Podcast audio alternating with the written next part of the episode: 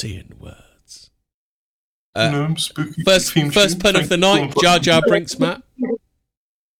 Are we going to be using the JML money to compensate all of our viewers whose eardrums get smashed in by that theme tune? I don't think it's not that loud, is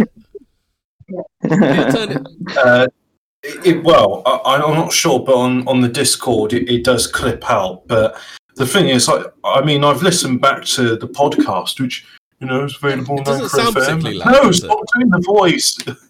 Sorry, but on the podcast, it sounds absolutely fine. It's just it blows my eardrums in the Discord chat. Yeah. But that's okay. That's fine. We've got a special guest, Gap Yar. For coming, join in. Yeah, it's all cool, bro. I'm very open-minded. Yeah, I went to Glasgow. Everyone missed the pre-show chat in which we found out, in which we guessed that Canadians are northern. Oh yes. Surfer saying toothbrush? Toothbrush seems like something very Yorkshire, doesn't it? I've always assumed that the Canadians are a mixture of Northerners. I mean, there literally is a Nova Scotia, and the people there sound Irish because that's Nova Scotia means New Scotland.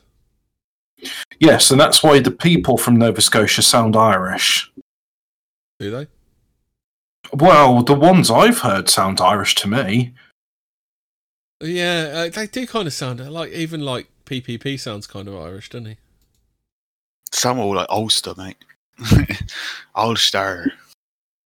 I've got to say, I've just noticed in the Twitter sidebar, Hugh Grant shares his embarrassing COVID-19 symptoms with Colbert. I thought he was going to tell us how he got it by, what you call a black... was it a man with a blackhead on his dick? Hugh Grant. I was going to say Sikh, but... all right. Oh dear. So here we go, Hobbit. We got swamp gases out. Chinese lanterns are in. Oh yeah. Yeah, swamp gas is old hat. Countless UFO sightings over the years can be attributed to a rather mundane phenomenon.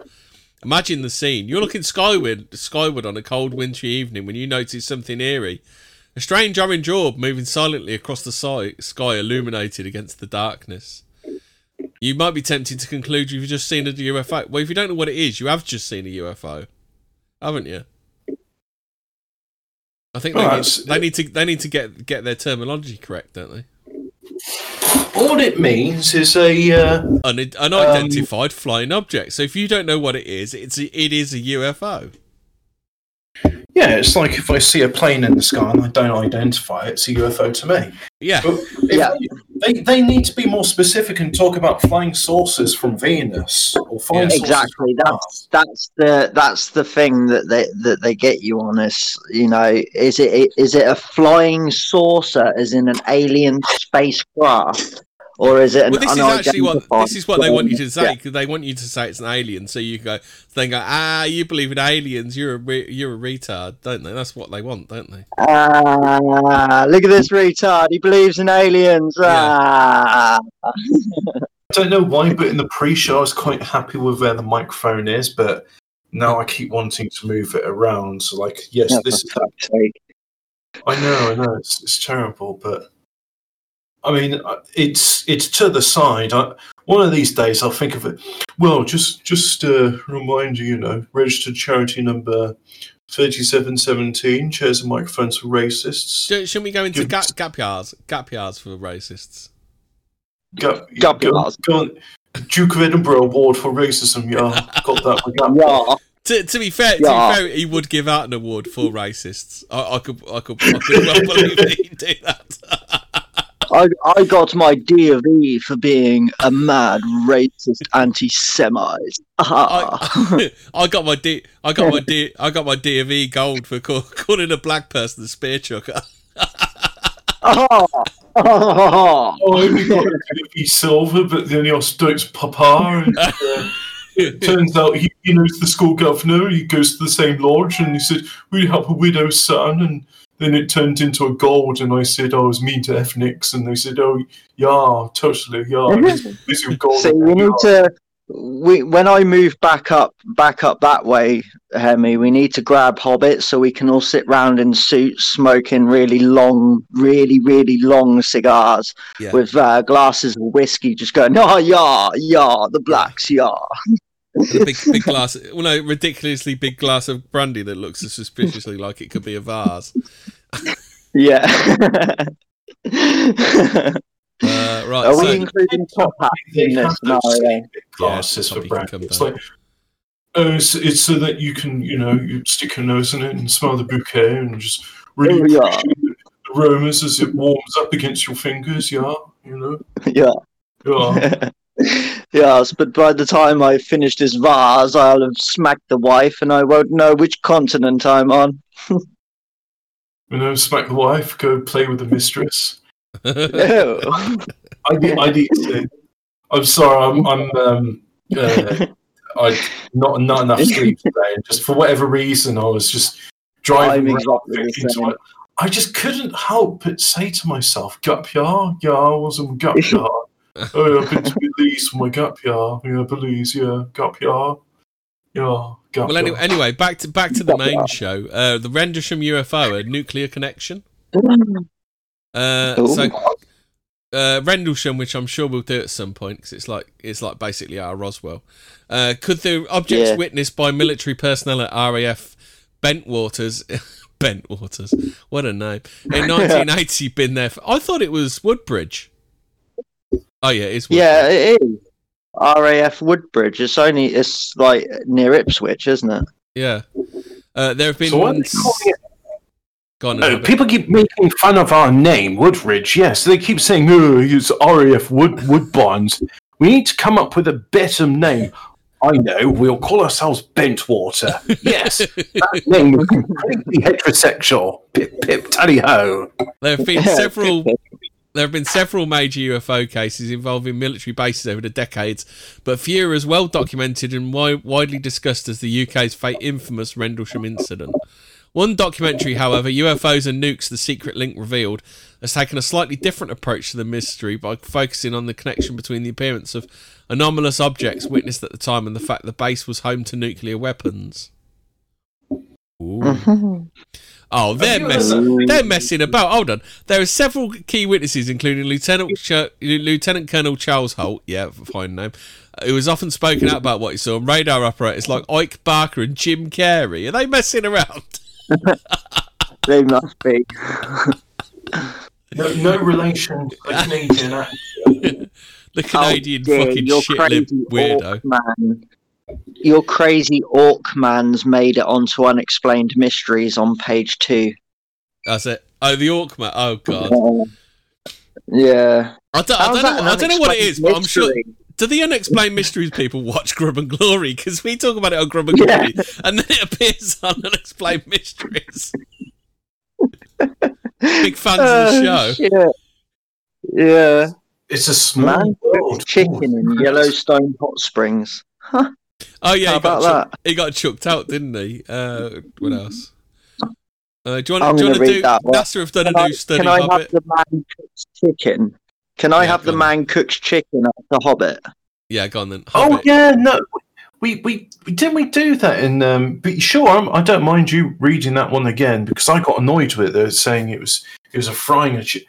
No, we didn't cover it in Club and Glory. I'm sorry. It was just in my Twitter feed, and I got annoyed about how journalists... And I said, is the retardation a prerequisite of being a journalist, or does it just come after you've done your first few stories? Because... It's because they don't have real journalists anymore. They only have activists. And when there's a slow day on racism or LGBT or whatever, they have to cook up some article to actually get paid. And that's what happens. Cook up. I see what you did there. Do you want to do the bit? No. You've done the opening pun. Before Nordic gets into it, can I just say, you don't fry a chicken in scalding hot steam. You can't fry it. It's got a did they say fry in the one you read then? Yeah, it was like trying to cook frying chicken in a hot springs. I'm just like, you fucking idiots. I love the way they say they discovered two chickens on one of the hot springs. Was it just like a regular chicken and he was just hoping it would drop out the sky, all plucked and everything? Mate, this dude's got to be a retard. Right, so this is Yellowstone Hot Springs, right? For those that don't know, and although they probably will, Yellowstone is a fucking super volcano. Not to be confused with Jellystone, where Yogi Bear lives. Yeah, not to be confused with Jellystone. Yellowstone is a massive super volcano that if it ever explodes, it will probably wipe out the entire Earth. So... a visitor has been banned from the park after being caught attempting to use the hot springs to cook chicken. The natural beauty and hot springs of Yellowstone National Park attract thousands of tourists from all over the world on an annual basis. But while most people are there for the sights, now and again, someone turns up with a somewhat different agenda in mind. According to reports, on August 7th, park rangers were made aware of a group of people, including a child, who had been seen hiking towards Shoshone Geyser Basin carrying a variety of cooking pots. When one of the rangers investigated the site, they discovered two chickens on one of the hot springs. One of the group, it seemed, had actually attempted to use the heat from the springs to cook them. The culprit was later ordered to appear in court and has since been fined $1,200 and banned from the park for 2 years. Two others from the group were also cited for walking in the thermal area. It is not permissible for visitors to stray from the paths or throw things into the hot springs. You know, because it might spring back and hit you in the face. The case echoes another similar incident from 2001 in which TV host John Curley and his producer were caught filming an on-air segment which also involved cooking chicken using the hot springs. The show later apologised, admitting that the stunt had been, quote, plain dumb, unquote. And that, ladies and gentlemen, is the story of what happens when you inbreed. I do apologise for laughing during your reading, Nordic, but Allah Akbar in the chat has been saying, UFOs are missiles sent by Allah to kill Christians. I like to fuck my chickens. The super Kano sent by Allah. It is Allah's cooker. I was trying to find out what temperature the hot springs get to. I couldn't find it, but I did find that interactions with hot springs have led to more injuries and deaths at the park than any other natural feature, according to Yellowstone's website. More than 20 park patrons have died from burns suffered after they entered or fell into hot springs, according to Travel and Leisure. They are retarded, actually. That was a stupid question. I don't even know why I asked it. I mean, these should have been featured in the Darwin Awards. We'll have to tell Ian about this. Yeah. So I found another one. It's from foodandwine.com, and they said park rangers don't want you cooking whole chickens in the geysers. What about a chicken leg or a bit of chicken breast? Then it's against their freedom. Yeah. Surely there's something in the Constitution that allows them to do that. I mean, don't they understand when George Formby fought on Bunker Hill against the English? It was like, I will die for my right to cook chicken in natural geological formations. George Formby, you know, one of the founding fathers. I think that's someone else. George Formby's When I'm Cleaning Windows. Yeah, that was his Gettysburg address. Gettysburg. I thought you lived in Lancashire. In my defence, Janny Cat, I did actually ask Hobbit if he wanted to go first, and then I'd tell my story about retards cooking chicken afterwards. Hobbit saw fit to actually let me go first, so He's a kind gentleman. Best headline for this story goes to The Guardian. A foul of the law. A man sentenced to cooking chicken in Yellowstone. I'm trying to find out what exactly. Says leftist twats have a sense of humour. Let's get an emoji. Oh, I've got some of Yellowstone's accidents. There's some real, some real Darwin Award stuff. There is the tourist who took a selfie in front of a bison only to be tossed in the air by it. The drone that crashed into bubbling park waters, and then there's the latest story which has driven him to both vexation and punning. So then that's who Will was it? So this geezer, he said, they run afoul of the law, and he said they cook their own goose by doing something that harebrained. Imagine you called to death being tossed off by a bison. Yeah. Right. I just nearly spat my coffee all over myself. Alu Akbar said, do not talk about chicken breasts. I can hardly contain myself. That's haram, that is. That is pretty haram, to be fair. So I saw an interesting headline in unexplainedmysteries.com. You heard this one about Tom Cruise is going to be doing a feature film in space. I thought he'd already done one. I know that was John Travolta, wasn't it? It was the other one. Yeah. Well, I've actually downloaded Battlefield Earth, and I think I may watch it. Oh, what's the one which is like Groundhog Day but in power armor for Tom Cruise? That was a good film. I can never remember. Didn't they change the title of it because the first one was stupid? Is it Live, Die, Repeat? Was that Edge of Tomorrow? I think it's called Live, Die, Repeat now, isn't it? Oh, I don't know. I just noticed like Groundhog Day but power armor. Isn't the other reason that cooking chicken in Yellowstone's geothermal thing, isn't it because it has a lot of sulfur in it as well? Isn't it isn't it not only dangerous as well? Yeah. I mean, it's like, for example, have you ever tried cooking crumpets over hot coals? I mean, you can do it, and I have, but it's like, it does taste a bit eggy. So. Oh, God. Yellowstone does have sulfur because it's a volcano. In June 2016, a young visitor died and his body was never recovered after he ventured off a boardwalk in the Norris Geyser Basin and crashed through the crust of a superheated, highly acidic spring. Oh, Christ. Ooh. Yeah, it's like sulfuric acid or something. Like, you fall in that, mate, you're fucked. Yeah, so that's you know all them cartoons of someone getting acid thrown on them and their skin just melts off and they're like, ah! Yeah. That is sulfuric acid in the hot springs, mate. Wow, scalding hot acid. That's, what a way to go. Yeah, I know, right? I saw a headline here, a story... but I don't know if Hemi's... Have you found all the interesting deaths in Yellowstone Park? No, have you found it then? Oh, okay. No, I was just going to read this headline. It says, Russia, in new bid to beat Tom Cruise into space. I find this headline unusual for a number of reasons. One, Russia was the first to launch an object into space with Sputnik. Well, actually, no, the Germans were the first to launch an object in space with the V2 rockets, but we don't count that because the Germans are foul at everything.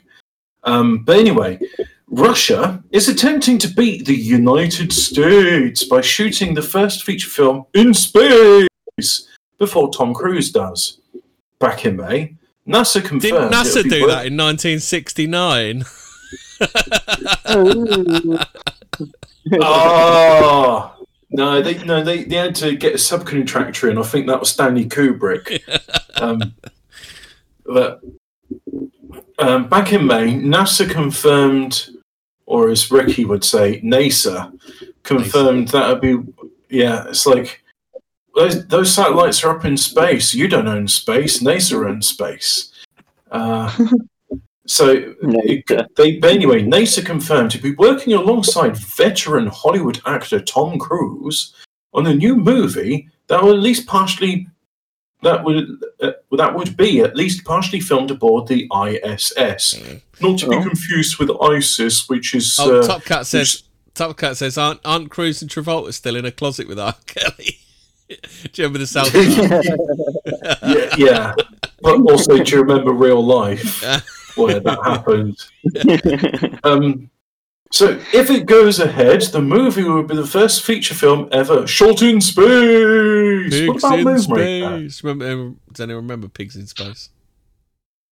Space from the Muppets. I haven't seen the Muppets. That's why. Adolf Hitler says he lives on the moon with Lord Lucan and Freddie Starr's hamster. Did he get up there in the B-52 that was found on the moon? Do you remember that one from the Sport, from the Daily Sport? B-52. That was a fun article. Yeah. But I'm sure Moonraker was filmed before, whatever this is. But this is not content with missing out, however. Russia has since revealed that it's seeking a leading actress to venture into space as part of a rival plan to beat the US to the punch.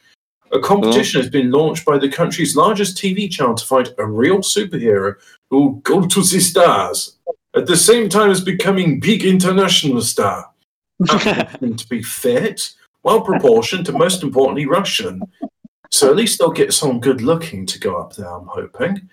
If everything goes to plan, the new movie will be filmed in October 2021. Yeah, what happened to Russian women? Because Russian women in the 80s were the big old fucking babushkas, weren't they? And, you know, used to look like Nora Batty, and now all of a sudden they've turned into, like, super hot birds. At what point did this change? I think they were Kathy Bates. Communism was keeping them under like tight wraps, you know, and just in boiler suits and uniforms. And then Boris Yeltsin went there, and like all the women overnight just turned into like turbo sluts. They actually breed them in Siberia, like model women and all that. It's an actual thing, mate. I can imagine that. I mean, they've had like a fox breeding program, which they were like, oh yeah, we're going to make these. The animal, the most like submissive and least violent foxes breed together, and then in 50 generations they got domesticated foxes, which were starting to lose their uniform drab color and have like variations in color, just like dogs and cats do. But in addition to that breeding program, they're like, "What's the most violent and aggressive foxes? Yeah, let's breed them together and see what we get." So they've been doing that for like at least 50 years. No, it'd be longer now. Probably 60 years, it's because that was a long time ago I saw a documentary. But yeah, they're just breeding these foxes to like be increasingly more submissive as well as increasingly more violent. I was like, good old Russians. But anyway, back to the content. It says, who is this? Oh, this is Russian. This is not science fiction. This is very realistic version of what may happen in near future. Channel 1 CEO Konstantin Ernst. Oh yeah, good Russian name that is Ernst, said of the movie's plot. Filming aboard the orbital outpost is expected to take approximately 10 days. It remains to be seen who will get their movie finished first. Can we send David Lammy into space? Yeah. I think we need some, you know, we need some black British representation. Let's get a GoFundMe up and going. Yeah, we need David Lammy. You need to. Why does David Lammy never apologise for his part in the colonisation of India? Yeah, you can't have it both ways, Dave Lammy. If you're black British, you're equally part of slavery and colonialism. Yeah. If he's just as British as me, he's just as culpable as me. Hey, there's an article about David Lammy here in Unexplained Mysteries. Skull of human ancestor found in South Africa. How did you know I was looking at that? Has anyone listened to the Brutus stream? No, if I wanted to listen to alcoholics chat and shit, I'd just go down to my local job centre. Yeah, hasn't he come out for Trump now? Like, it's basically whatever happened 4 years ago, Brutus will do it this week. If he's come out for Trump, that means Trump's going to lose. Yeah. He's always got a habit of picking like the losing horse. So Bombo Clark says Lammy is my monkey's uncle. Dating back 2 million years, the skull belonged to an early human cousin called Paranthropus robustus. Yeah, that rolls off the tongue. The near-complete skull was discovered by an Australian-led archaeological team that have been exploring the Drumulin cave system near Johannesburg for evidence of ancient human remains. So it is the earliest and most complete example of a Paranthropus robustus skull ever found. First discovered in 1938, the species had very large teeth capable of high bite forces, may have been at a stage of evolution somewhere between dwelling in trees and walking on the ground. It should be over foxes. It's we're talking about David Lammy's family here, you know. It shared the earth with one of our direct ancestors, Homo erectus. Oh yeah, yeah.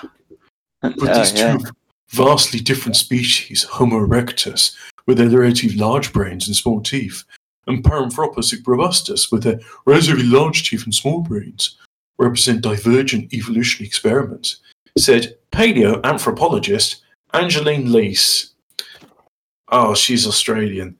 Well, we were the lineage that won out in the end. Struve put a shrimp on the Barbie, Sheila, time a kangaroo down sport. 2 million years ago, the fossil record suggested that Paranthropus robustus was much more common than Homo erectus on the landscape. The new discovered skull, which was pieced together from... Oh, no, that's not her talking.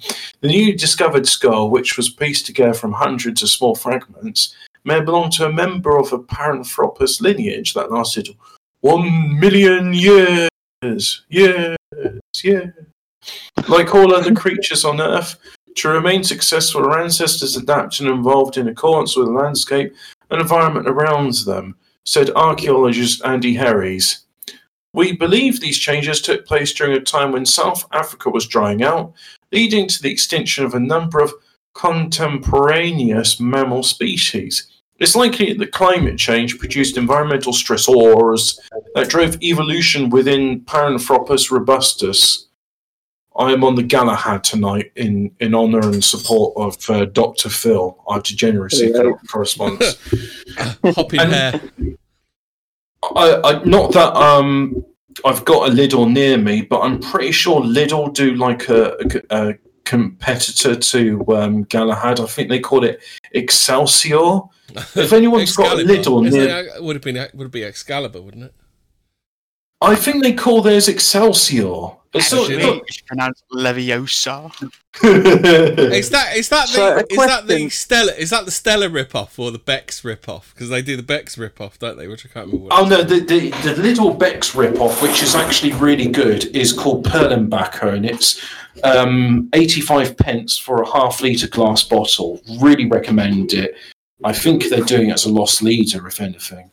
But they do this beer. You mentioned climate change was responsible for the extinction of some species of animal in South Africa. 2 million years ago, yeah. Yeah, were there cars around then? It's people who were leaving their lights on and they were taking so many holidays to the Costa del Sol. I mean, in Flintstone cars, wasn't there, mate? All that carbon footprint. Yeah, there's big carbon footprints from Fred Flintstone. So, you know... That's what they drive up north, you know. Betty or Wilma. Well, if we're talking about Fred Flintstone, it's got to be Betty or Wilma, lads. Betty. Betty. Yeah. Is this like a black versus white thing? Like the blacks go for Wilma and the whites go for Betty? Because I always just remember that thing from Red Dwarf they're talking about Wilma, and I'm just like, you guys have no taste. Betty is far superior of the two waifus. Yeah. I mean, literally, like Wilma is like a Jew, essentially. She's like demanding, costs loads of money, and she and like Betty and Barney, they just live happily, don't they? Although to be fair, I would be thinking of Velma. So yeah, she'll never leave Fred, and we know it. Yeah. Oh, but Velma's from Scooby-Doo, so that's different universe. I forgot about you and your Velma crush. What's wrong with Velma? I mean, she's hot. The Lesser Hobbit. Jinkies. She's not a Lesser. That's a retcon, and it's false. It's like saying Anne Boleyn is an Ooga Booga black woman because... Oh, I want to know what those glasses are hiding. I think Nordic might be onto some there. She might be a Harper. Yeah. No. She's got really beady eyes. She's pure as the driven... Hobbit's been watching too many nonce cartoons. She's pure as the driven snow. She is 100% Gaelic carrot type. Aloe Akbar says, for me, it has to be the Wags disposal bird. Lovely beak.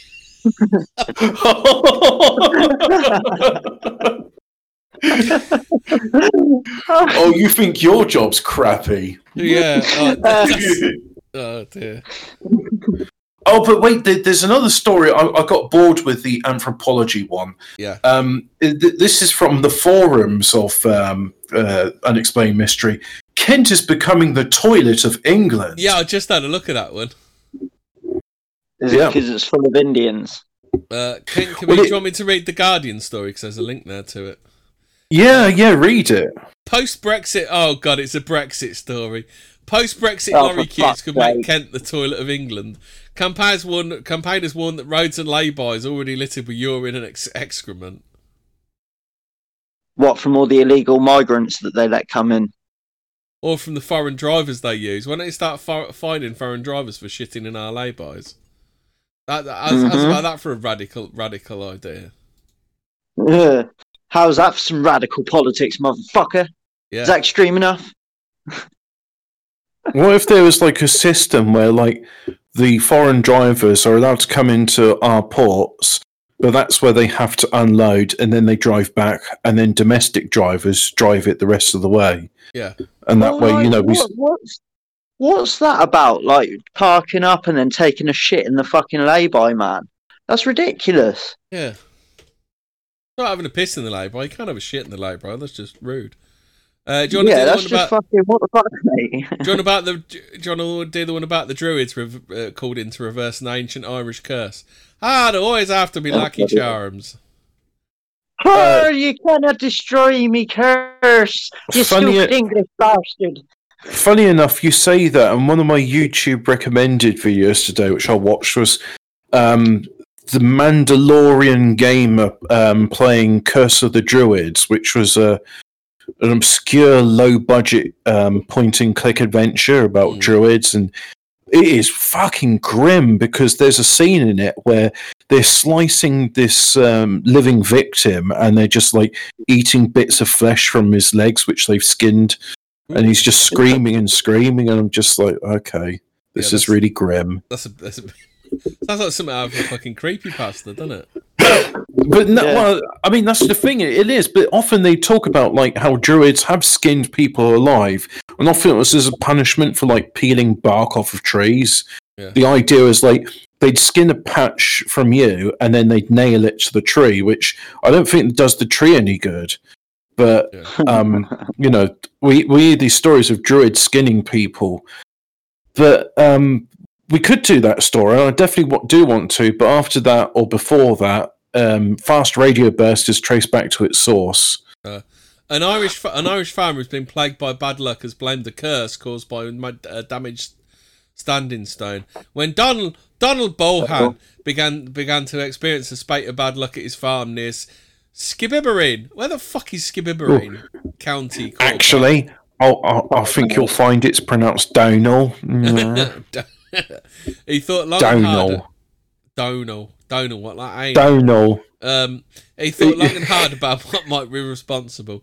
He eventually linked the mishaps, which ranged from flooding on his land to cattle falling ill to a Paleolithic standing stone that one of his bulls had inadvertently knocked over a few years earlier. Keen to remedy the situation, he enlisted the services of two druids, Jan and Karen Teteru. Jan and Karen? Mate, like... Well, one's called Jan and which one's Karen out of those two? Well, one's Jan and the other one's Karen. So they literally got a Karen into Johnny the Coast. Johnny the Hello, I'm the druid, and these more druids. We're here to do some druids. All right, let's have a look at the stone. Come on, Jan. Right, Jan. Oh, all right, Karen. Jan. Right, Jan. We are going to do some druiding. The ancient Romans did not like the druids. Yes, because the Romans were Catholic, and the druids were pagan. I'm not quite sure when in history the two have ever really got on.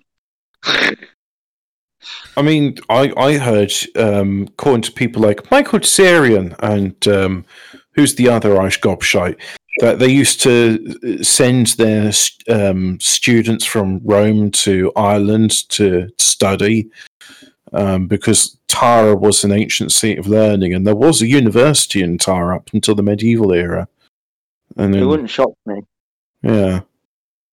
But then the Irish discovered whiskey, so they did. I've got two more before we do yours, Hobbit. Do you want to do Poltergeist or Linda Blair talking about the Exorcist cursed? The moral of the story of that one is, if you have standing stones, then respect them, treat them with respect. Don't let animals inadvertently kick your bloody standing stone over, because if you do believe in the gods of the old ways, then you just ask them for trouble. Well, it doesn't. Well, it appears it doesn't even matter if you believe in it or not. It's just a larp. Well, I mean, they do believe it when it's like, an incredible amount of bad luck's happened to me ever since that stone got knocked down. Maybe I should put it back up right. Yeah, maybe I should call in the druids. Right, similar thing happened to the Rollright stones. Do you lads want to do the Poltergeist movie curse or the Exorcist curse? Which one comes first? On it. I'll do Poltergeist because I'm on that anyway. June the 4th, 1982, the chilling cult classic horror movie debuted to cinema for audiences. Debuted, isn't it, Hobbit? Don't know. Debuted. That doesn't seem right to me. To cinema audiences for the first time, directed by Tobe Hooper. It's Tobe Hooper, isn't it? Although it's spelled Tobe Hooper. Produced by Steven Spielberg, the original Poltergeist told the terrifying tale of a family. Blah blah blah. So this is the Poltergeist curse. What happened just after the movie was released in 1982? The actress who played the older sister Dana, Dominique Dunn, was murdered by her abusive ex-boyfriend John Sweeney. Then around seven, the BBC reporter. We'll just say that. Then around 7 months before the release of the second movie in the series, the actor who played the evil spirit Kane, Julian Bex, succumbed to stomach cancer. The actor who played Taylor, Will Sampson, died 1 year later following a heart-lung transplant. Most tragic death of all relating to the series, however, was that of its young protagonist, Heather O'Rourke, who died unexpectedly of septic shock following the release of the first film. Has anyone read the 4chan thread about the death of Heather O'Rourke? Disclaimer, Hemi does not think that it was the John Sweeney of the BBC that done it, because we don't need to be sued, Hemingford. Allegedly John Sweeney, the BBC reporter. There we go. Yeah. There we go. This is also a big allegedly as well. I read on 4chan that apparently Heather O'Rourke died because she had a blockage in her colon. And I'll lead you to I'll lead you to think yourself about how she got that blockage. Oh, interesting. No, I don't think about that. Hollywood film execs is all I'm going to say. Yeah, no. Ha! We found a rubber duck shoved up her ass. See? Yeah. Linda Blair speaks out on the Exorcist curse. Former child actor, she was in like a Playboy tits out film, weren't she? Linda Blair. Yeah. Is it like Caged Heat or something? Isn't it? Is it like a porny women behind bars thing? Oh shit! You gotta love those corny fucking pornos, man. Yeah. The Red Shoe Diaries. Does anyone remember the Red Shoe Diaries with Fox Mulder himself? Anything with Ron Jeremy. Wasn't what's her name? The one Tasha Yar on the Red Shoe Diaries. Yes. Oh God. We may need to review the Red Shoe Diaries, mightn't we? Maybe that'll be OnlyFans content. Yeah. Yeah. So anyway, the Exorcist curse, actors Jack McGowan and Vassili Malleros both died shortly after filming had wrapped, and both Linda Blair and Max von Sydow suffered the loss of close family members during shooting. Jason Miller's son nearly died in a motorcycle accident, and several actors were injured on set. Yeah, that Linda Blair, have you heard about that injury? You know when she gets kind of like, she goes up in the air and she gets flung around a bit? Basically something went wrong with how she was strapped in and it fucked her spine up. She fractured her lower spine and was left in agony. That doesn't shock me. Like, who was it? Uma Thurman came out and said that when she was filming Kill Bill, Quentin Tarantino actually put her in some very life-threatening situations and sort of thought it was all a joke. It seems like these Hollywood producers and directors don't really give a shit if anyone fucking catches it. Like when Brandon Lee took a bullet on fucking the set of The Crow. Oh, it's actually Funboy that shot him, wasn't it? Yeah. It's so weird, the circumstance of his death. Yeah. Oh, yeah, it is. I think films have gotten worse since that time because now there's a lot more like, oh, yeah, health and safety, we can't really injure the actors or the stunt doubles when doing these things. Like, you've seen on Mad Max 2 where they're doing that chase scene and they're on the road, it's doing about 40 miles an hour, and you can see, like, the stunt actors, they are really hesitant, leaping from their cars onto the lorry because it's got spikes on it. But also it's like, they're going at 40 miles an hour. If you mess it up, you're going to fall and have a very bad case of concrete rash. And also you might get run over because there was a lot of cars. Yeah. So stuff like the Indiana Jones, the one where he goes under the truck, that's really dangerous, isn't it? I mean, Jason Statham said he nearly died on set of The Expendables. Cool. But he didn't, so something about him nearly drowning or something, but because he was a former like Olympic swimmer or something. Like Jason Statham's actually quite an active bloke for an actor. Like he was a kickboxer in his younger years, quite a good kickboxer as well. Like he was a competitive swimmer. Like this geezer's done everything. You know, there's I've got this theory that these action actors are actually just public cover for being their real job, which is hit men for hire. Because imagine you're for whatever reason somebody's hired Matt Damon to come kill you, and you go in police protection. It's like, can you describe your attacker? Yeah, he's Matt Damon. They'd just be like, stop wasting police time or we'll arrest you. And you'd be like, yeah, please could you arrest me? I need to be in this cell. Yeah, that's the thing. Nobody would believe you if Matt Damon hadn't just allegedly just... Matt Damon, by the way, if you're listening, I'm not saying you're a killer. Please don't come kill me. But if someone like Matt Damon was coming to kill you and you survived, and you're trying to tell people, I'm being pursued by a killer, can you give us a physical description? Better than that, here's a photograph of the killer. That's Matt Damon. Get off here, you schizophrenic.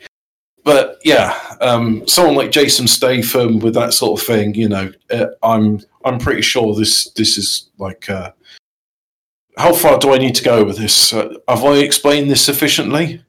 Yeah, yeah. Scientists are having another go at killing us. Scientists have identified a bacterium that seems surprisingly capable of surviving in the vacuum of space. Now, what the fuck do you need a bacterium that survives in the vacuum of space for? Because why not? Because eventually they're going to make a zombie virus. I can't wait for zombie virus. In other words, a bacterium where even the vacuum of space won't kill it. Great, sure. Yeah. Scientists have long speculated over what processes might have given rise to life on other worlds. One such process, which is known as panspermia, involves life from one planet being transported to another on asteroids and comets that have come into contact with an inhabited world. Given how long it would take organisms such vast to carry such organisms such vast distances, however, it will need to be possible for them to survive in the vacuum of space, perhaps. Oh, this is the real kicker, for millions of years at a time. So basically what they want to do is they want to get one of those and stick it in a fucking lab, don't they? Sounds legit. So this panspermia thing, I mean, whilst it all sounds plausible and stuff, to me it sounds like a lot of people say, this is how life came to be. And it's like, no, it's not. Because you're saying this is a seed, it comes to a planet and then it gives life. And it's like, right, so where does that seed come from? That seed had to come from... Well, they're implying something by calling it panspermia, aren't they? Hmm. Sounds sexy. But yeah, but fuck scientists, they're going to kill all of us. The other planet. Does the planet is on the other planet, Hemi? Yeah, yeah, it's got to come from a planet with life on it, hasn't it? Yeah. It's got the word sperm in it, so you just naturally assume it just, you know, jacks it off. You know. So with Trump's presidency nearing an end, could now be the ideal time for him to disclose America's UFO files? Doubt. Mate, Boris Johnson's in our fucking chat. Speaking of which, can I just say, because I know we've got some people in the chat critical of Theresa May, myself included. Yeah. But I will say one thing in her defence. Did you know that she stopped the extradition of Gary McKinnon to the USA? And then when they said, oh, yeah, we're going to charge you domestically, it's just like, you know what? Nah, we're not going to charge him domestically. For those of you not aware, Gary McKinnon, Count Dankula, did a video about him recently. He's the computer hacker which hacked into the Pentagon and found out about extraterrestrial space fleets. Yeah, because that's all we wanted to find out, wasn't it? On dial-up. Yeah. On dial-up while getting high. Yeah, I'm surprised about that as well. I mean, it's just, that's dedication to the cause. It's just... Yeah, it is. Yeah, he, good on him, I say. Good on that man. Well, did you see why Theresa May blocked the extradition and everything? Because he had Asperger's. Because he had Asperger's and was autistic. She blocked it because it was inhumane. And she said sending him to America would basically be sending him to commit suicide because of how America would treat him. I just got a feeling that it would be a case of, like... So often with these people, it's like, all right, you've proven that you're smart and capable, so your choice is either you rot in a prison cell for the rest of your life, or you can't work. Yeah, so I just got a feeling that GCHQ says, you are quite clever. Can you get us into the Pentagon? We'd like to have a, you know, not that we're going to spy on our mates, but we wouldn't mind having a look in there, and, you know, we'll pay you and make sure you don't get extradited. I think the same thing, Hobbit. I think that was the terms of his, not the terms of the block of his extradition, but I think that may have been the terms of them dropping all the charges in the UK, is that he went to work for the government, because that's what they do. They don't want to imprison all these fucking super hackers. They want to fucking hire them. I just like to think, he's too much of a useful asset to imprison, but I like to think with a case like Gary McKinnon, he'd just be like, no, actually, I'd like to work for UK Customs and Border Force. Why? Because they confiscate all the good ganja which you guys confiscate.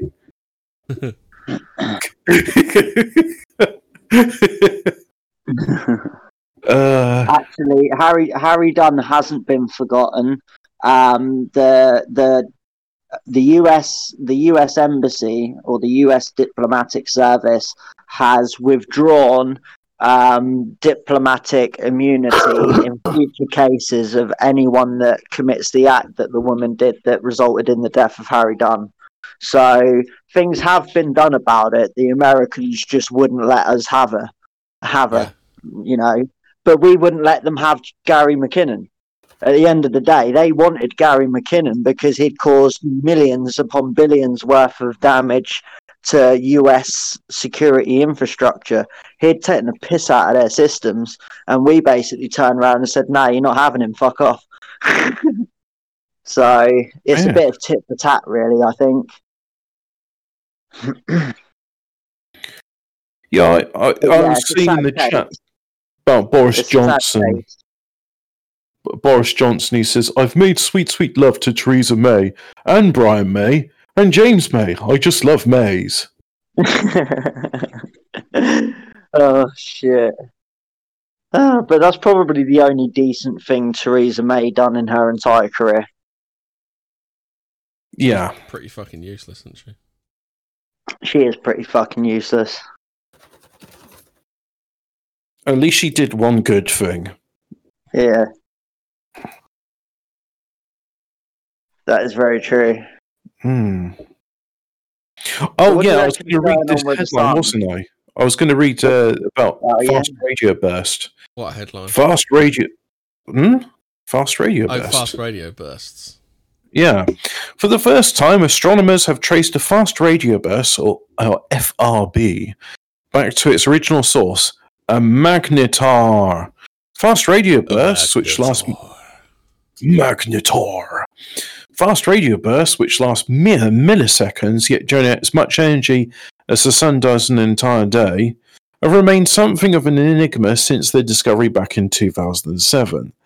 Now at last we may be on the verge of explaining what is producing these phenomena, thanks to a team of... Yeah, I was rubbing my eyes and it made everything blurry. Thanks to a team of astronomers who have pinpointed the source of a burst that was detected back in April. Using data from two separate observatories in North America, the team managed to trace the burst back to a magnetar, a highly magnetized dead star situated. Magnetar. No, that's Skeletor. No, you're thinking of the leader of the Decepticons. Yeah, the leader of the Decepticons, Magnetar, is situated 30,000 light years away. A type of neutron star. These dense, compact objects have magnetic fields trillions of times more intense than that of Earth. Yeah, but how many more times is that than Olympic swimming pools? The fast radio burst itself lasted a mere fraction of a second, but was highly luminous. Given the source... Uno Card Game said it was a USA submarine in space is what he found on the computers. Well, yeah, as you do, you find a submarine in space. No questions as how it got there. Yeah. Given the source distance, this is the most luminous radio burst ever detected in our own galaxy, said Danielle Micheli, who's one of the team working at British Columbia's China. I bet, shouldn't he? Danielle Micheli. Well, the name like Danielle. Okay, woman's voice. Yeah. Yeah, I know it is. But they're all trannies in Canada, so I'm still right using that accent. But anyway, the luminosity is still lower than that of fast radio bursts coming from outside of Milky Way, but it demonstrates that magnetars can release a huge amount of radio energy with properties like those of FRBs, implying that at least some FRBs are probably coming from magnetars. Now I need some estrogen, please. Rap. Oh, don't! You've just made me think of that fucking 4chan thread, the one about the flatmate that was a tranny that was brewing up tampons and stuff. Oh, I was going to say, there was a Reddit post about a tranny gets invited to a woman's sleepover, and she gets the wrong idea, and she'd been on cocaine and. The summary of it was, we all feel really uncomfortable around this woman who's just as much a woman as we are. How do we uninvite her from further gatherings? Yeah. Hemi, while we're on the subject of trannies and fucking hackers and stuff like that, do you remember Bradley Manning? You mean Chelsea Manning, surely, you ignorant bigot. Yeah. That's exactly what I mean. Like, do you not think that's strange? Like, he fucking exposes all of that shit going on in Iraq. Exposes all of it. Some really damning stuff. He goes to prison and then he turns into a fucking tranny. Do you not think that's a bit strange? That's to discredit the whole thing, isn't it? Yeah. I mean, do you reckon they turned him into a tranny? Do you reckon that's possible? Well, they did in Truth Angel. I mean, I think it's possible to torture somebody to the point where they just like, yeah, you're going to be a tranny now.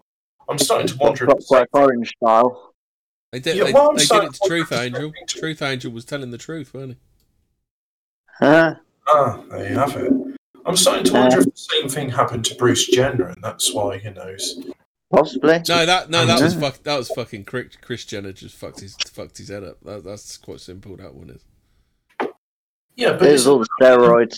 Type of psychological torture is just like, hey, it'll be really good. Yeah, can you imagine being in a house with them fucking vacuous bitches? That is psychological torture.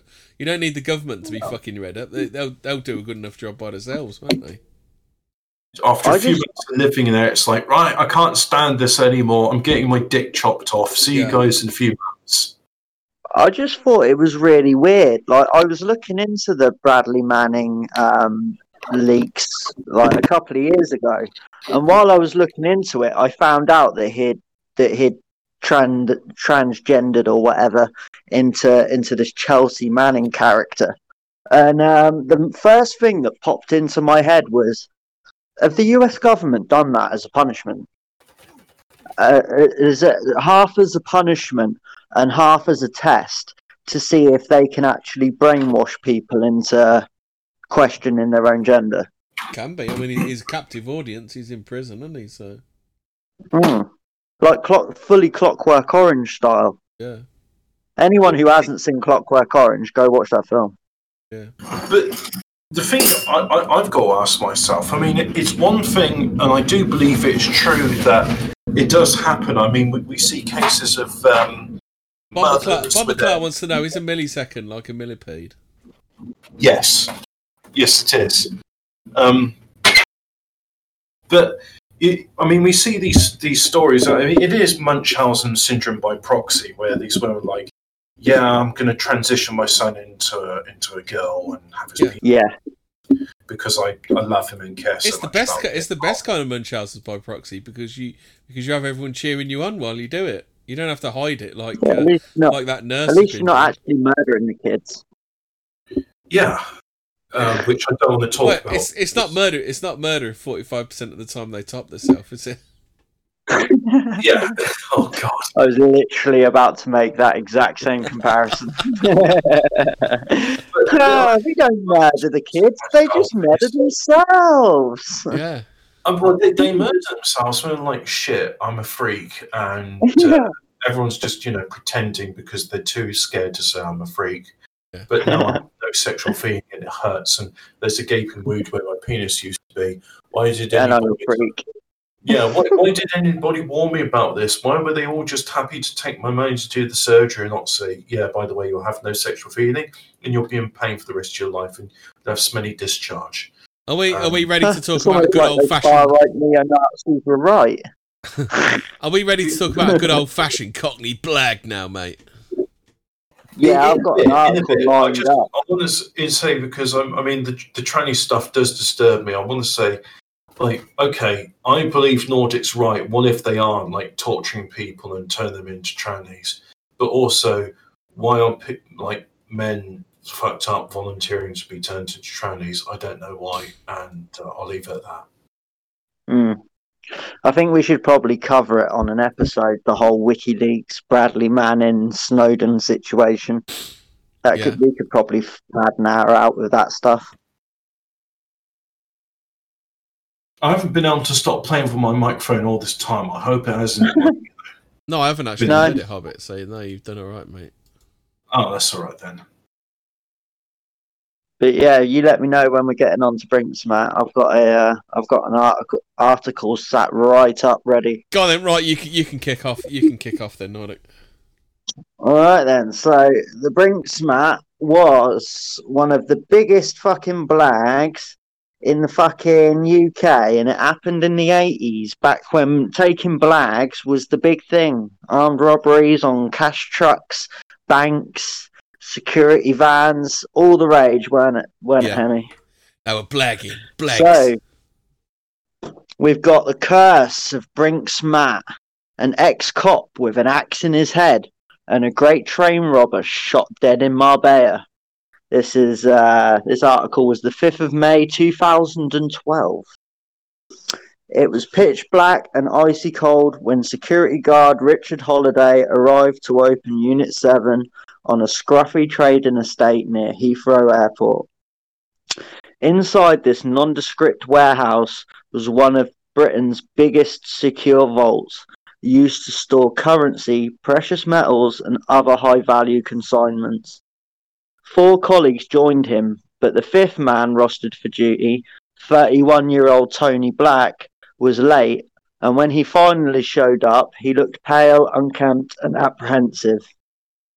Black disappeared, mumbling something about the toilet, but instead went to the front door. I had some jelly deals and whelks and they're just not sitting right, son. I've got to go to the shitter, mate. Brian Robinson and fellow robbers Mad Mickey McAvoy, Brian Perry and 3 other men were armed and waiting in a stolen blue transit van. Thanks to Black, the robbers knew the vault contained gold, cash, and jewellery worth up to £3 million. No, they didn't. They didn't. No, Black thought there was £3 million there. He didn't know there was gold there. No, he didn't know the gold was there. He thought there was £3 million there. And I think he couldn't get him into the main vault, could he? So yeah, the guard couldn't remember the code. Yeah, they'd recently changed the codes, and because of the heat of the moment, the guard had forgotten the code. Well, he's lucky he didn't get it. That and the fact they threw petrol on him as well. Yeah, threw petrol on all of them, because that was a very common tactic by armed robbers back in the day. Chuck a load of petrol over people, like wave some shooters around, and then walk out with a load of dosh. Yeah. And that was usually how they did the job. The guns often weren't loaded. They even knew which of the 2 security guards had the combination numbers for the safes inside. Yes, they knew which guard would have the number, but the guard forgot the number. It was Saturday, November 26th, 1983, and what followed on that chilly morning still reverberates today. The Brinks Mat Bullion remains the biggest and most notorious heist ever to take place on these shores. Yeah, because there's also a Yank one, isn't there? There's a Brinks Mat, there's a Yank one as well, which was like... Yes. Which is like Brinks Mat are like shit as fuck, aren't they? Yeah. They're famous for 2 things. One is the robbery in Heathrow, and one is the robbery in, I think it's JFK, isn't it? Is the other one was that? Yeah. So worth a staggering $500 million at today's gold prices, the robbery transformed not just Britain's criminal underworld, but the face of Britain itself, its tentacles helping to unleash a tide of illegal drugs and accompanying violence. The double-strength ecstasy that killed schoolgirl Leah Betts in 1995 was almost certainly brought into Britain using the Brinks Mat proceeds. Ooh, go back to episodes, I think it's 3, 4, and 5, weren't it, Hobbit? Where we did about ecstasy, we did about the rave scene, ecstasy, and the Essex Boys murders. Essex Boys. Yeah. Ecstasy is what? Because Kenneth Noy killed by the copper. Because Kenneth Noy backed Pat Tate, didn't he? Kenneth Noy lent Pat Tate the money. I think technically their bets died of water drowning. She drank too much water. Yeah. You can't wee when you're on E. So her father though was a high-ranking police officer, and you know there's a lot of suspicion that the copper had everything to do with the death of the Essex Boys. And Mike Steele and was it Jack Womes? Yeah, Mickey Steele and Jack Womes. Yeah, yeah, they took the fall for a crime they didn't commit. So the double strength ecstasy, yeah, we done that. The consequences have been devastating too for the gangsters who took part in the crime of the century. The Brinks Mat Gold has claimed more than 20 lives so far, with countless more lives ruined.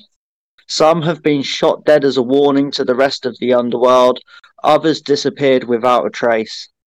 As the 30th anniversary of the robbery approaches, there is no sign that the killings are going to stop. Only 1/3 of the bullion has been recovered and the case remains open.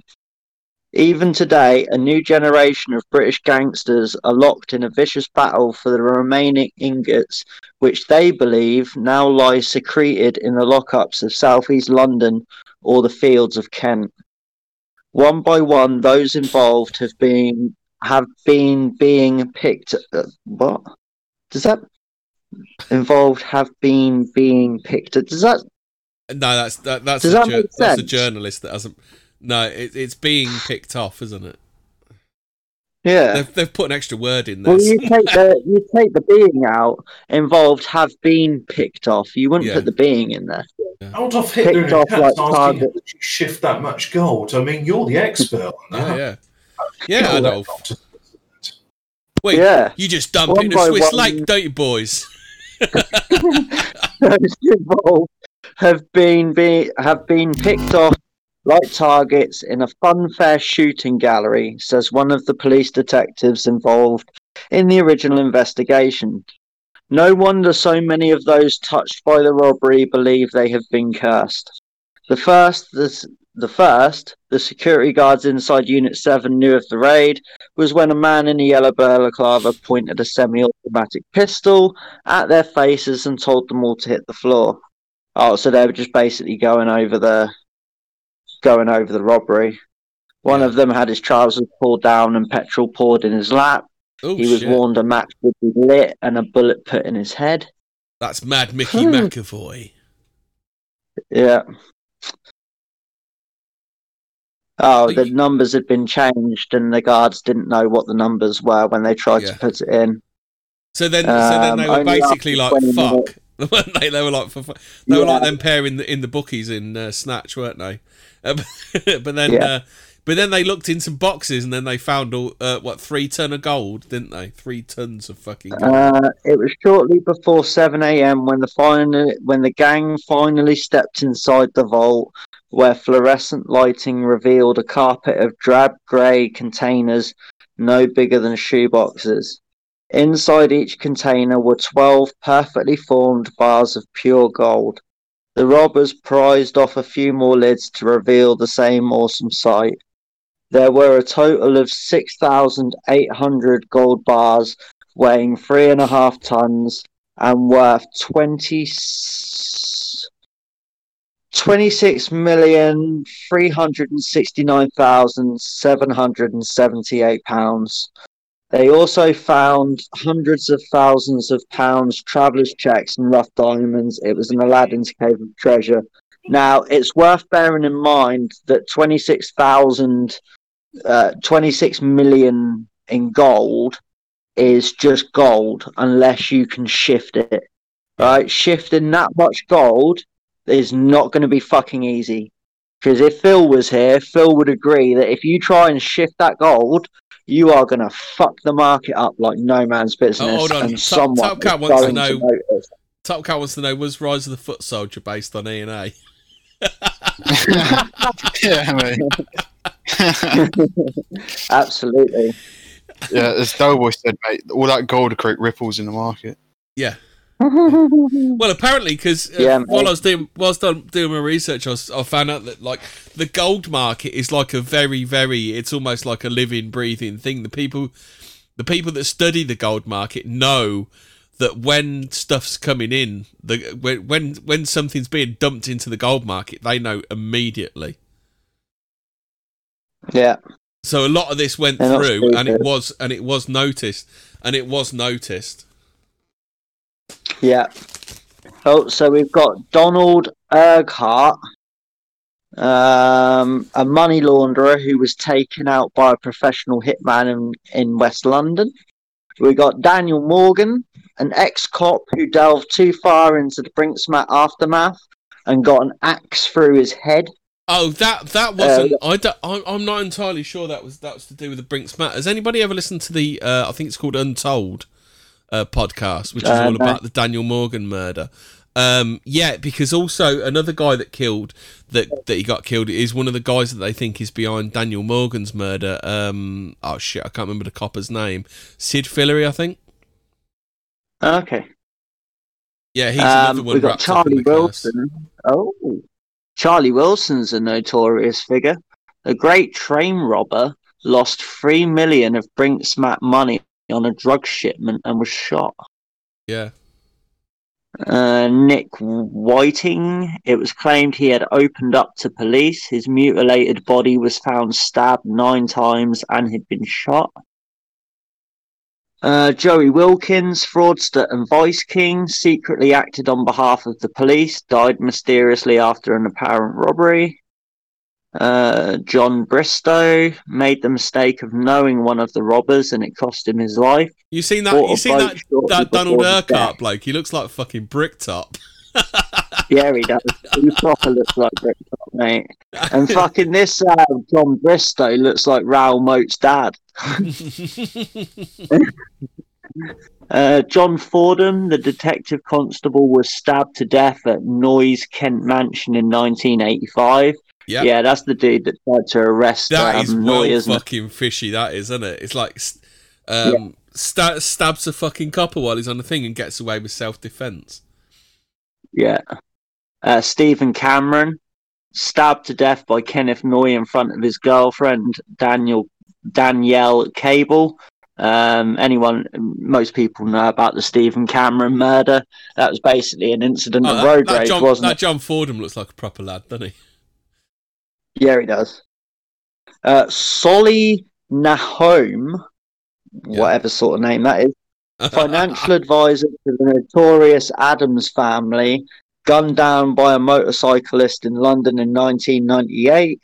Initially, McAvoy was cautious, but he then made a classic error by leaving his council house in Dulwich, South London, and moving into a mansion on the Kent border. He also bought 2 Rottweilers and named them Brinks and Matt.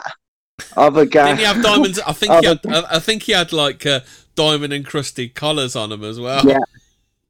Yeah.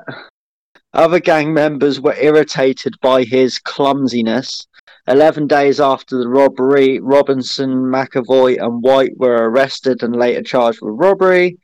Black was sentenced to six years in prison. Because Black was one of the security guards who was the brother-in-law of... which one was he the brother-in-law of? I can't remember. But he's now in witness protection.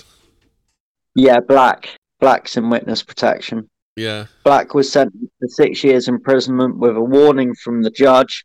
Never again will you be safe. You and your family will forever be fugitives from those you have so stupidly and so wickedly helped. Yeah. Then in November 1984, after a month-long trial, McAvoy and Robinson were found guilty of robbery and each sentenced to 25 years imprisonment. White was found not guilty. The sheer size of the Brinksmat Hall of Gold bullion had created a huge problem because the gang needed a conduit through which the gold could travel. It had to be smelted, disguised, and sold back into the gold industry before it could be turned into cash. Yeah, because what they used to do when they smelted it down, they'd throw a load of like copper and stuff in with it to knock the purity off. Yeah. Oh, because like metallurgy, you could have got like a signature and saying, "Oh yeah, that gold's from X forge." Yeah. Mm. Yeah, they're all looking for pure gold, so you don't want it to be pure. The robbers had to look outside their close circle of associates to find people to handle the gold, and here they made a big mistake. Anyone who knows anything about committing crime is you stick to what you're good at. If you don't have someone with you that can do a task that you need doing, then abandon the job. Because at the end of the day, when you start looking outside your circle and you start looking for new people and involving different people, that's more people that know. And the more people that know, the more chance you are of getting caught. Especially with this much money on the table as well. Yeah. These fuckers, they're swimming with sharks now, aren't they? I mean, they're just kind of like they were kind of like minor blaggers, weren't they? But now they're in the fucking big time. Blaggers. Yeah, yeah, they were just blaggers looking for three million cash out of the place. The thing that confuses me is one transit going to move 3 ton of gold? Yeah. What's the payload of a transit? We would have to ask our resident. I think it can carry 7.5 tons in a van. No, you can't carry 7.5 ton in a van. Oh no, its payload won't be, but I mean the total weight can be a maximum of 7.5 tons. No, it can't. That's 7.5 ton in a transit. No way, mate. Yeah, them old transits. You could well overpack them. The maximum you can carry in on the Class C license is 7.5 tons, and there's some really big vans. But we're talking 1983, boys. This would have been one hench fucking Ford Transit van. It would have had to have had probably a bit of beefed up suspension, because otherwise it'd been very suspect of like. Right, so gross payload is 991 kilograms. As little as that. Let's have a look. I mean, my God. I mean, once you put the cement hold on. What do you got? So hold on. Payload. The prat who drives the van doesn't know. Well, I don't only drive a little fucking Peugeot. Right, so the biggest payload I can see, 1560 kilograms. That's about 3 ton, isn't it? 1560 kilograms is 1.5 tons. Yeah. Are you judging this on the 1983? God knows what. Ford Transit van as well. I don't think you can find specs for those, but I'm just going for like a rough. But it would have been struggling. It would have been struggling anyway. Oh yeah. Even if they had, if they turned up with a big un, it would have been fucking struggling with 3 ton on it. Yeah. What have we got? Where did I get up to? Oh yeah, villains who had known each other for years were now having to put their trust in people such as kink crime boss Kenneth Noy, who had convinced McAvoy and Robinson he was the best man to help them turn the gold into cash. Well, of course he'd say he was the best man for it, fuck's sake. The other main player was a 31-year-old businessman. Did anybody listen to that? Did anybody listen to that Sky? Well, I'll put in the links. Because anyway, they were talking to the copper that found it, and basically what happened, this copper's in the canteen, he's talking to this really experienced old boy, and he eventually gets from him that one of the guys that had they were tailing a guy called Lloyd, I can't remember his name, something Lloyd. Turns out Lloyd is thick as thieves with Kenneth Noy, so that's how Noy got involved. I think that makes sense. Kenneth Lloyd or David Lloyd or something like that.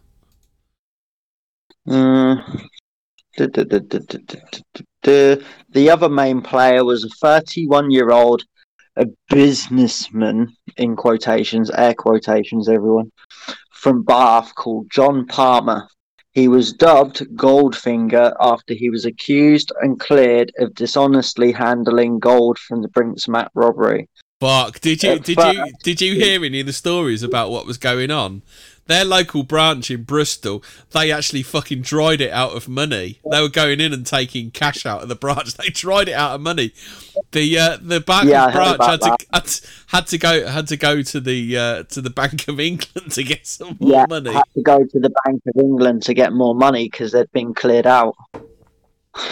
They were taking money out in cardboard boxes, and the people at the fucking branch had nothing to say about it. Someone in that branch must have been getting backhanders. The manager must have been getting backhanders. 100%. At first, Noy was as good as his word. His mob generated a torrent of cash for the gang. In the 4 months following the robbery, one bank handled transaction of more than 10 million, mainly held in grubby plastic bags. But it was while Noy was plotting how to convert yet more of the Brinksmat gold into cash with a South London crook called Brian Reader that the Brinksmat villains hit their second major setback. By January 1985, Noy, already under suspicion, was being watched by undercover officers, including Detective Constable John Fordham. They call that foreshadowing. When he and a colleague moved onto the grounds of Noy's isolated home in West Kingsdown, Kent, dressed in camouflage gear, disaster struck. Noy's dogs started barking, and Fordham found himself fighting their knife-wielding owner. Well, I'm not fucking surprised, mate. You start creeping up my fucking garden in camouflage, man. You're going to find yourself more than just some dogs chewing you. The thing was the two coppers. They were told to get out of there. One of them did, and one of them obviously didn't. Ah, right, yeah. Fordham obviously didn't. Yeah. Noise dogs started barking and read that bit. Fordham suffered at least 10 stab wounds and died 2 hours later. Reader fled. After Fordham's death, his colleagues discovered a hugely significant piece of evidence linking Noy and Reader to the Brinksmat case. Lying in a shallow gully beside the garage wall were 11 gold bars wrapped in red and white cloth. Some of the same red and white material was later discovered in Noy's Ford Granada, and operating instructions for a smelting furnace were also found in Noy's Apple store. Well, what they say was an Apple store sounds like a little thing, but his Apple store was like an absolutely massive barn, because he was also a fence. He was a fence for stolen goods. So this this barn was absolutely racked out with like stolen goodies. Fair. Officers were astonished to discover that Goldfinger by Shirley Bassey was primed to play on the stereo system whenever anyone walked into Noy's lounge. Well, I've heard another rumour it was the doorbell. So it's a bit I think it's a bit of an urban legend, that one. Yeah, a bit of an urban legend. Around this time, another of the suspected Brinksmat robbers, Georgie Boy Francis, was shot in his pub by a gunman who escaped on a motorbike. Francis survived after an operation to remove a 9mm bullet from his shoulder, but the message had been sent loud and clear to all those connected with Brinksmat who had not yet been sent to prison. Keep your trap shut. Yeah, because it's very telling the fact that they only found there's only three. Because although Noy and the other guy get mentioned quite a lot, Noy and Palmer weren't actually part of the Blag. Yeah, the people doing the Blag was Mickey McAvoy. Who else? Yeah. Brian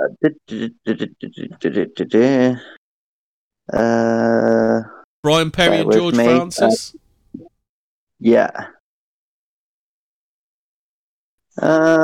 McAvoy Robinson.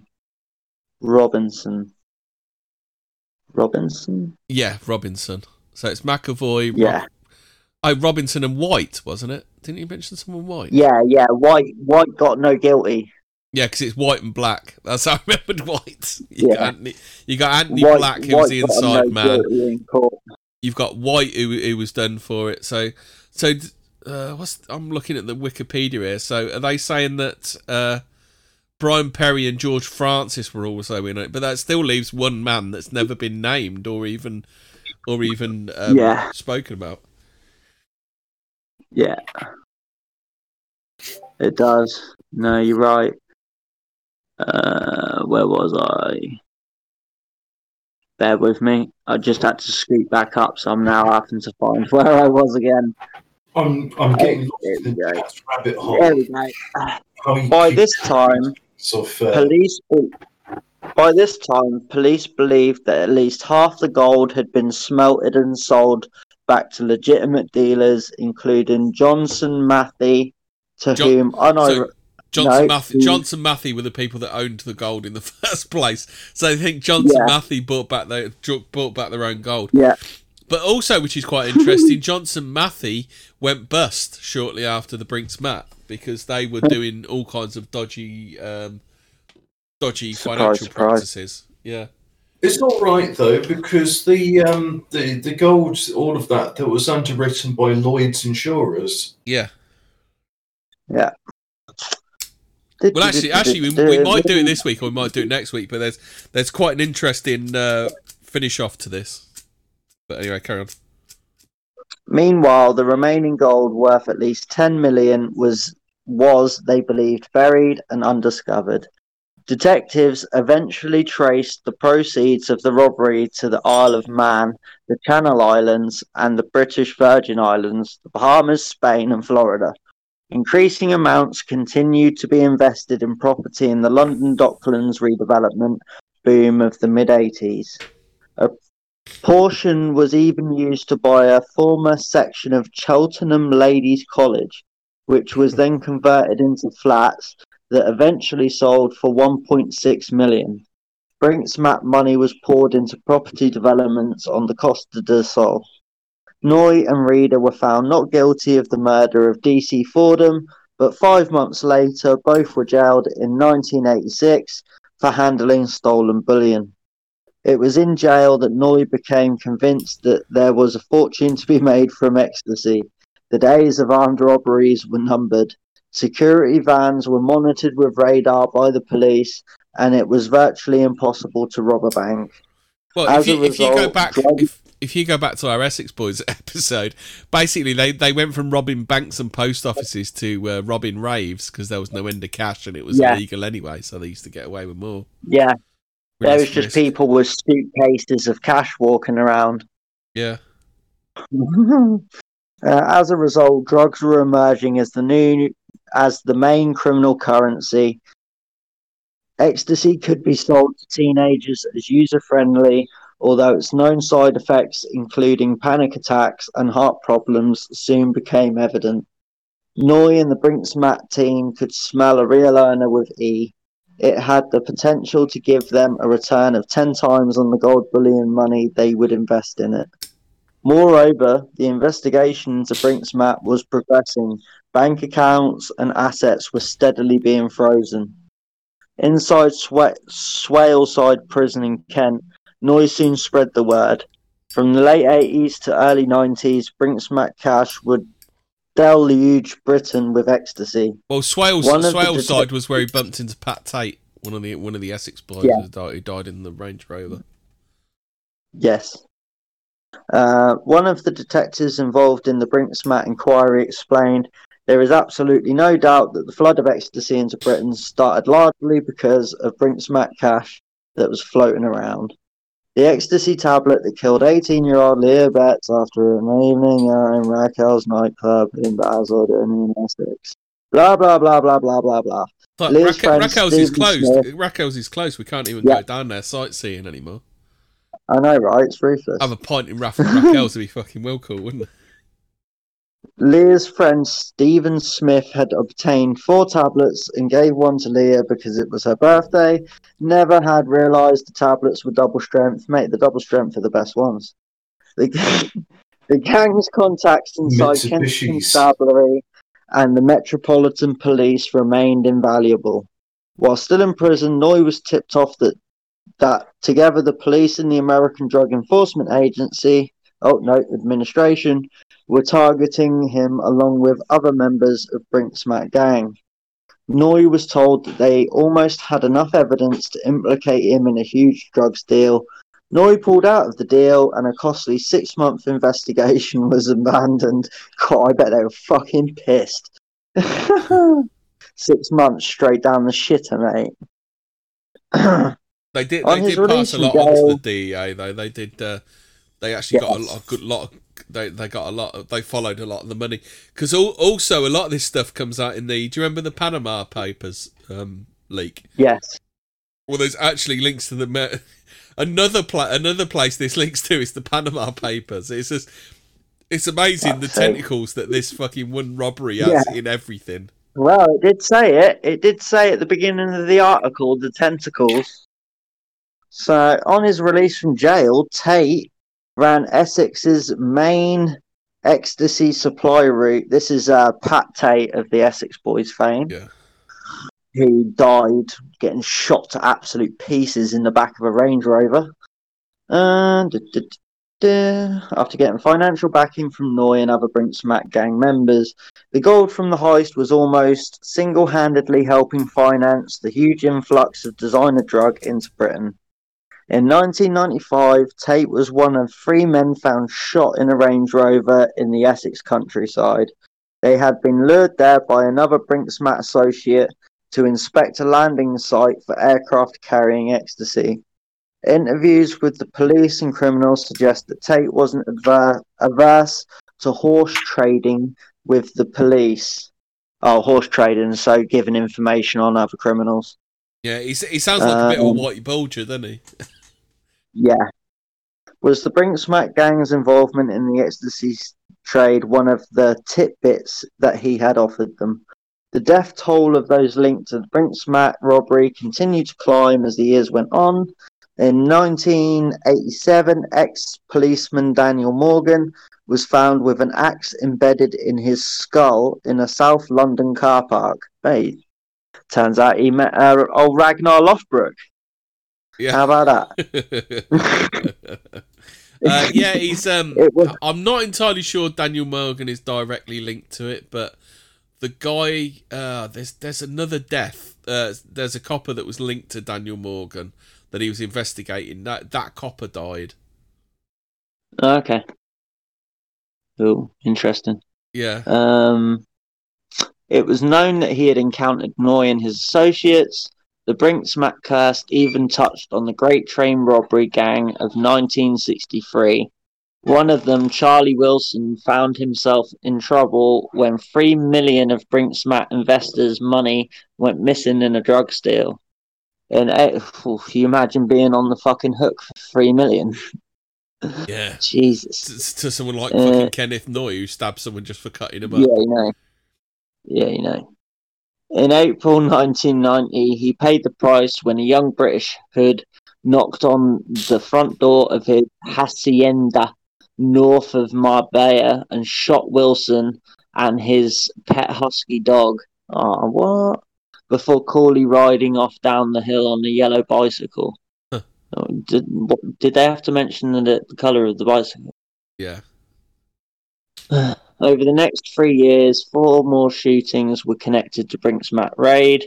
Noy was released from prison in summer of 1994, but in March 2000, he was jailed for life for the M25 road rage murder of motorist Stephen Cameron, committed 4 years earlier. Oh, he was also a Mason. Is that bit in there? Yes. I don't think it is in there. Yeah, but we'll Kenneth Noy was also a Mason. He was. From 1994 to 1997, 5 more gangland deaths were attributed in some way to Brinks Mac. The murder of a witness in the Noy road rage case in October 2000 left another bloody mark. The murder... Oh, right, so a witness got murdered in the road rage incident case.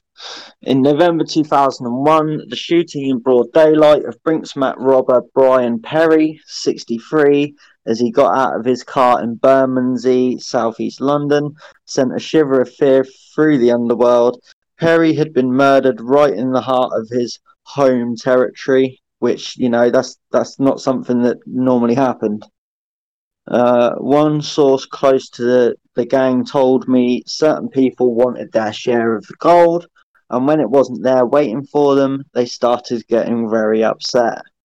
The cycle of death continued. A few months after Perry's murder, 2 of his oldest associates were murdered separately near the Kent ports of Chatham and Rochester. Then on May 14th, 2003, Brinks Mac gang member George Francis, 63, was gunned down at point-blank range as he sat in his car outside the courier business he ran in southeast London. When more recently, a bodybuilder confessed to being the dismemberer for the notorious Adams family, it became clear that some of the bodies he had disposed of were murdered because of their links to Brinksmat. Stephen Marshall, 38, had originally been arrested after stabbing a former work colleague to death and cutting his body into pieces. When the body was first discovered, it led to the case being known as the Jigsaw Murder. Marshall stunned detectives by alleging that he'd hacked up 4 other bodies while working for Terry Adams, one of the men responsible for laundering the Brinksmat gold. Oh, shit. They had fucking Terry Adams fucking laundering some of the gold. Were they asking confused with Jerry Adams? Were they asking to all get murdered? You know who the Adams family are, don't you, Hemi? Hemi, are you there? Hemi. Brutus got him. Oh no! What about you? Forgot to unmute after blowing me nose. So no, I hadn't heard of the Adams family until I come across it in this research. I've seen it a few times popping up, like very, very, very fucking notorious. Like one of the biggest crime families. One of the biggest fucking crime families. As one senior detective who worked on and off on the Brinksmat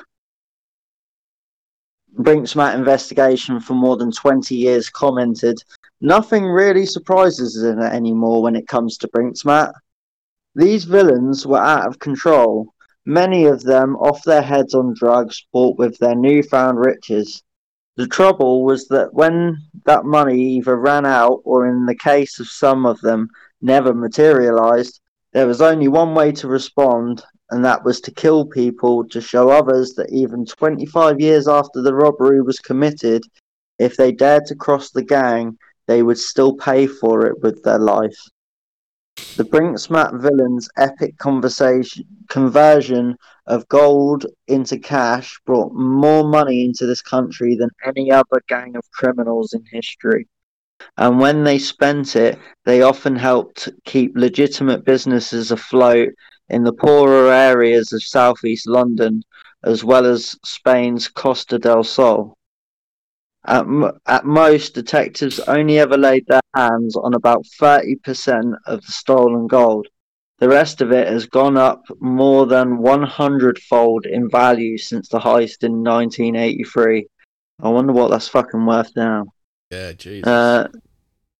There remains a hard core of 250 Premier League criminals at the top of the British underworld, many of whom are constantly tracked by the National Crime Intelligence Service. This includes at least 3 members of the Brinksmat gang still active after all these years.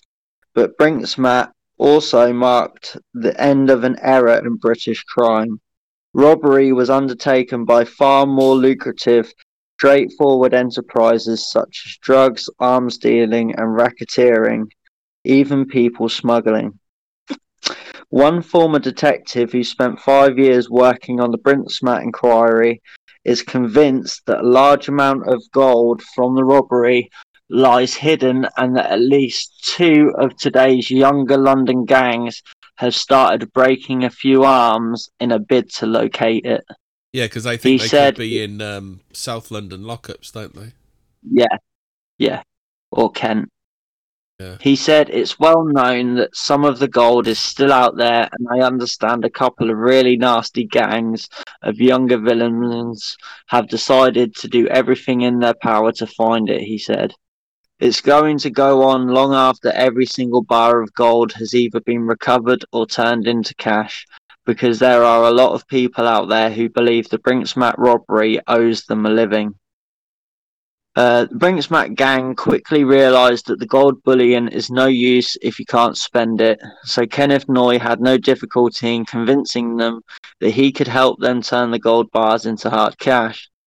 It was a complex operation involving both money laundering and the melting down of the gold, but there seems little doubt that the money it generated helped the Kent crime boss turn his favourite Mediterranean haven in northern Cyprus into a smaller but more dangerous version of the Costa del crime.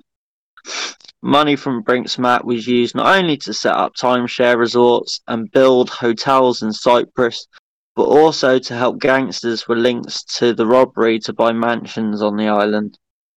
Along a 5-mile stretch of the coast between the port of Crenia and the town of Lapta, southeast London gangsters adopted a champagne lifestyle behind the gates of their luxury homes, similar to that once enjoyed by British crooks in southern Spain.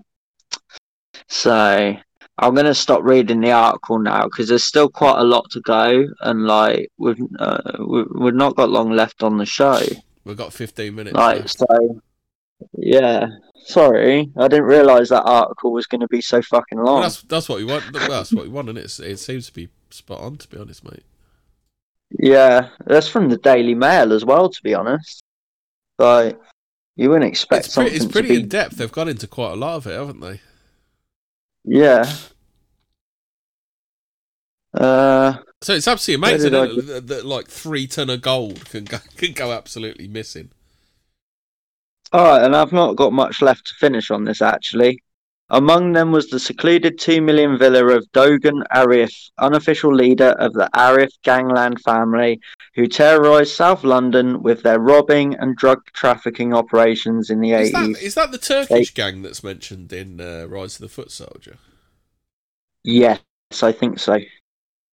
They also played a role in handling much of the Brinksmat gold. One of the problems with the gold was that its purity would quickly arouse suspicion if attempts were made to sell it to legitimate traders. That's where Noy and his knowledge of the smelting trade came in. The high-grade ingots were melted down and mixed with copper to disguise the quality. The trick was so successful that the assay office in Sheffield even stamped its seal on some of the cleverly doctored gold. The smelter was later found at the home of Bath businessman John Palmer, but he was cleared of any involvement. Palmer, who often wore body armour, was eventually convicted of timeshare fraud and was jailed for 8 years, and then ended up getting shot on his estate in, was it Marbella? Or something like that?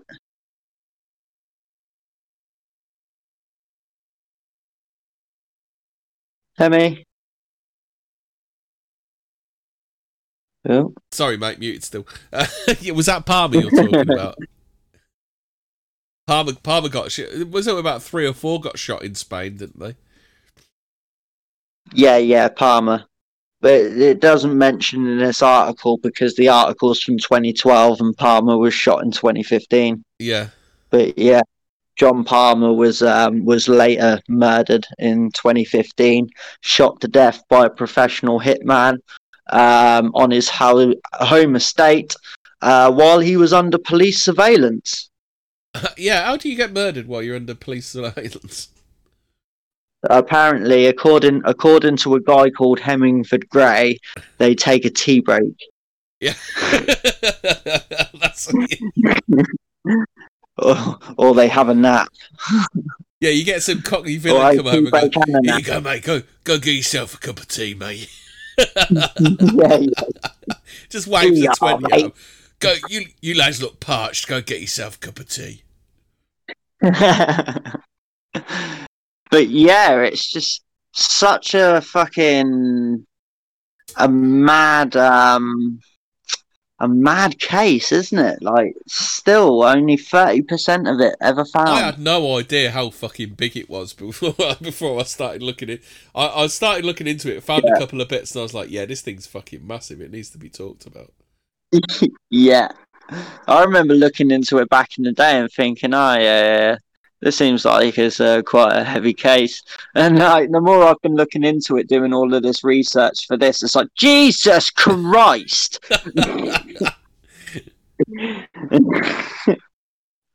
Like, can you get more of a complicated fucking robbery? I mean, like... that Goldfinger Palmer was just off his head, weren't he? Like, just fucking taking cash down to the bank in boxes and taking it away and carrying it back. The bloke's just fucking off his nut, isn't he? Well, you saw that he got done for timeshare frauds, and then they used some of the cash from Brinksmat to buy timeshares.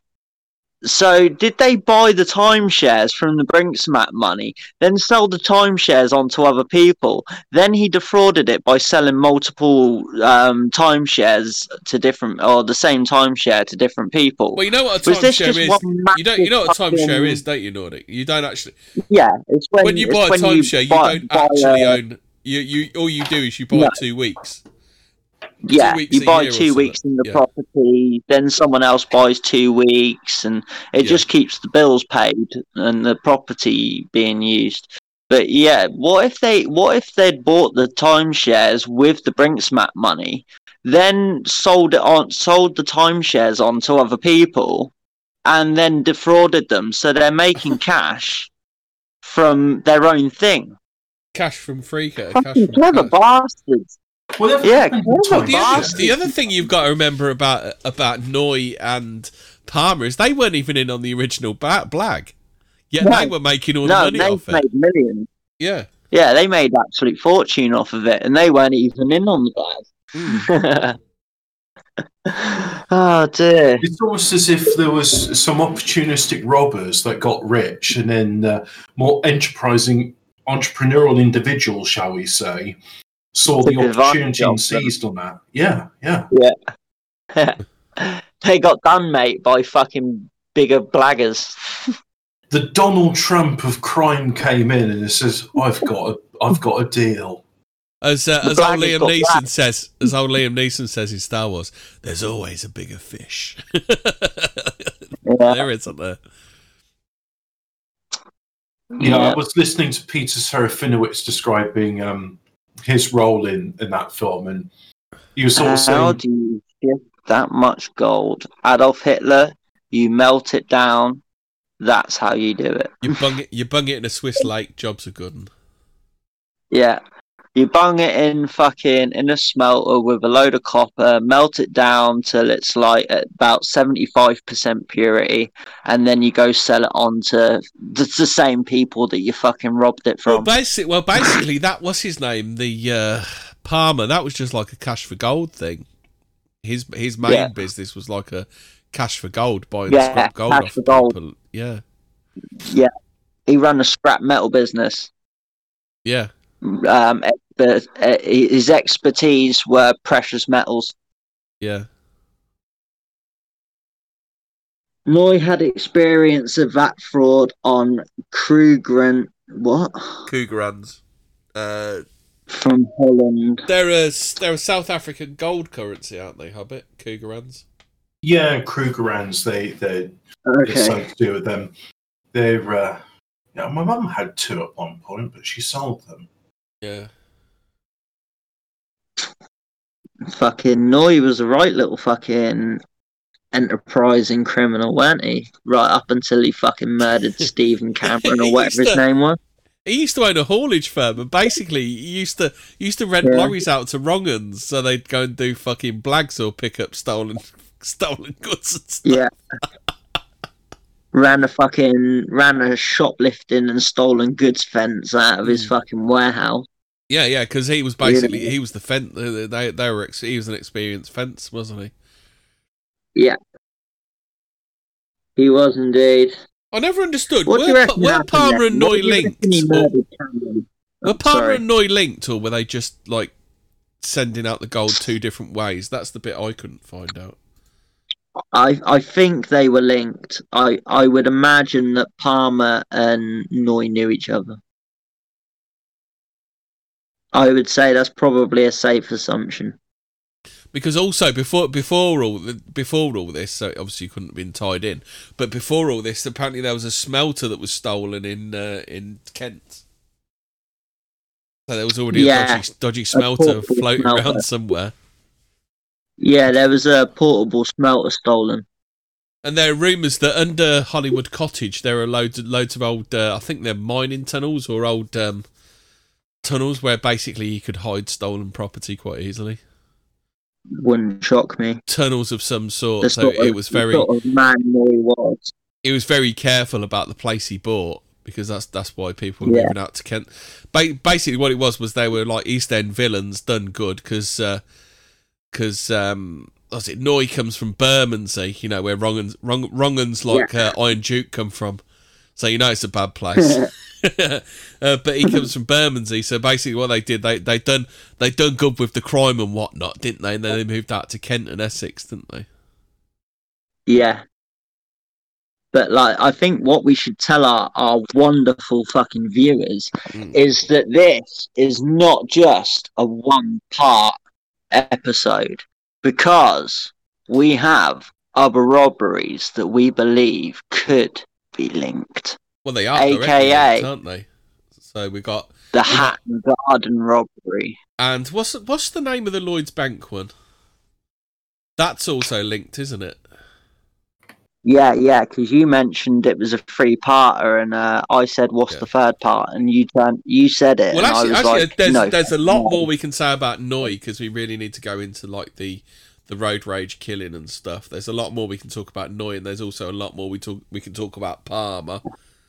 See what I can dig up on the rest of the gang, because they're all like got really interesting stories, haven't they? Ah, here we go. To be honest, I think Palmer is probably worth an episode too. It even goes back to the Essex Boys murder. So that was the third part of it, was linking it in with the Essex Boys. Yeah. Brinks, Matt, Noy and Hatton Garden. Yeah.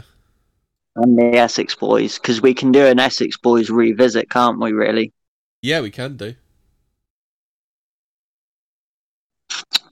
Yeah. Yeah. Yeah.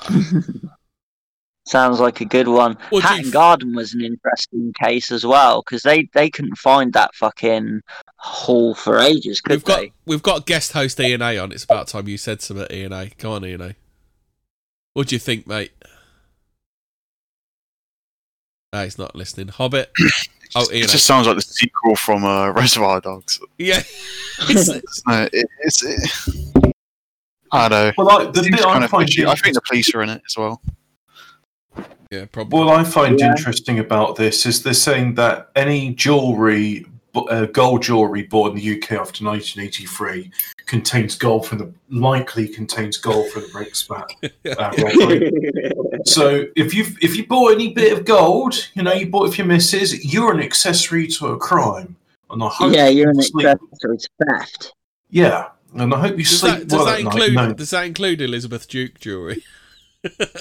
Yeah, it includes all of it.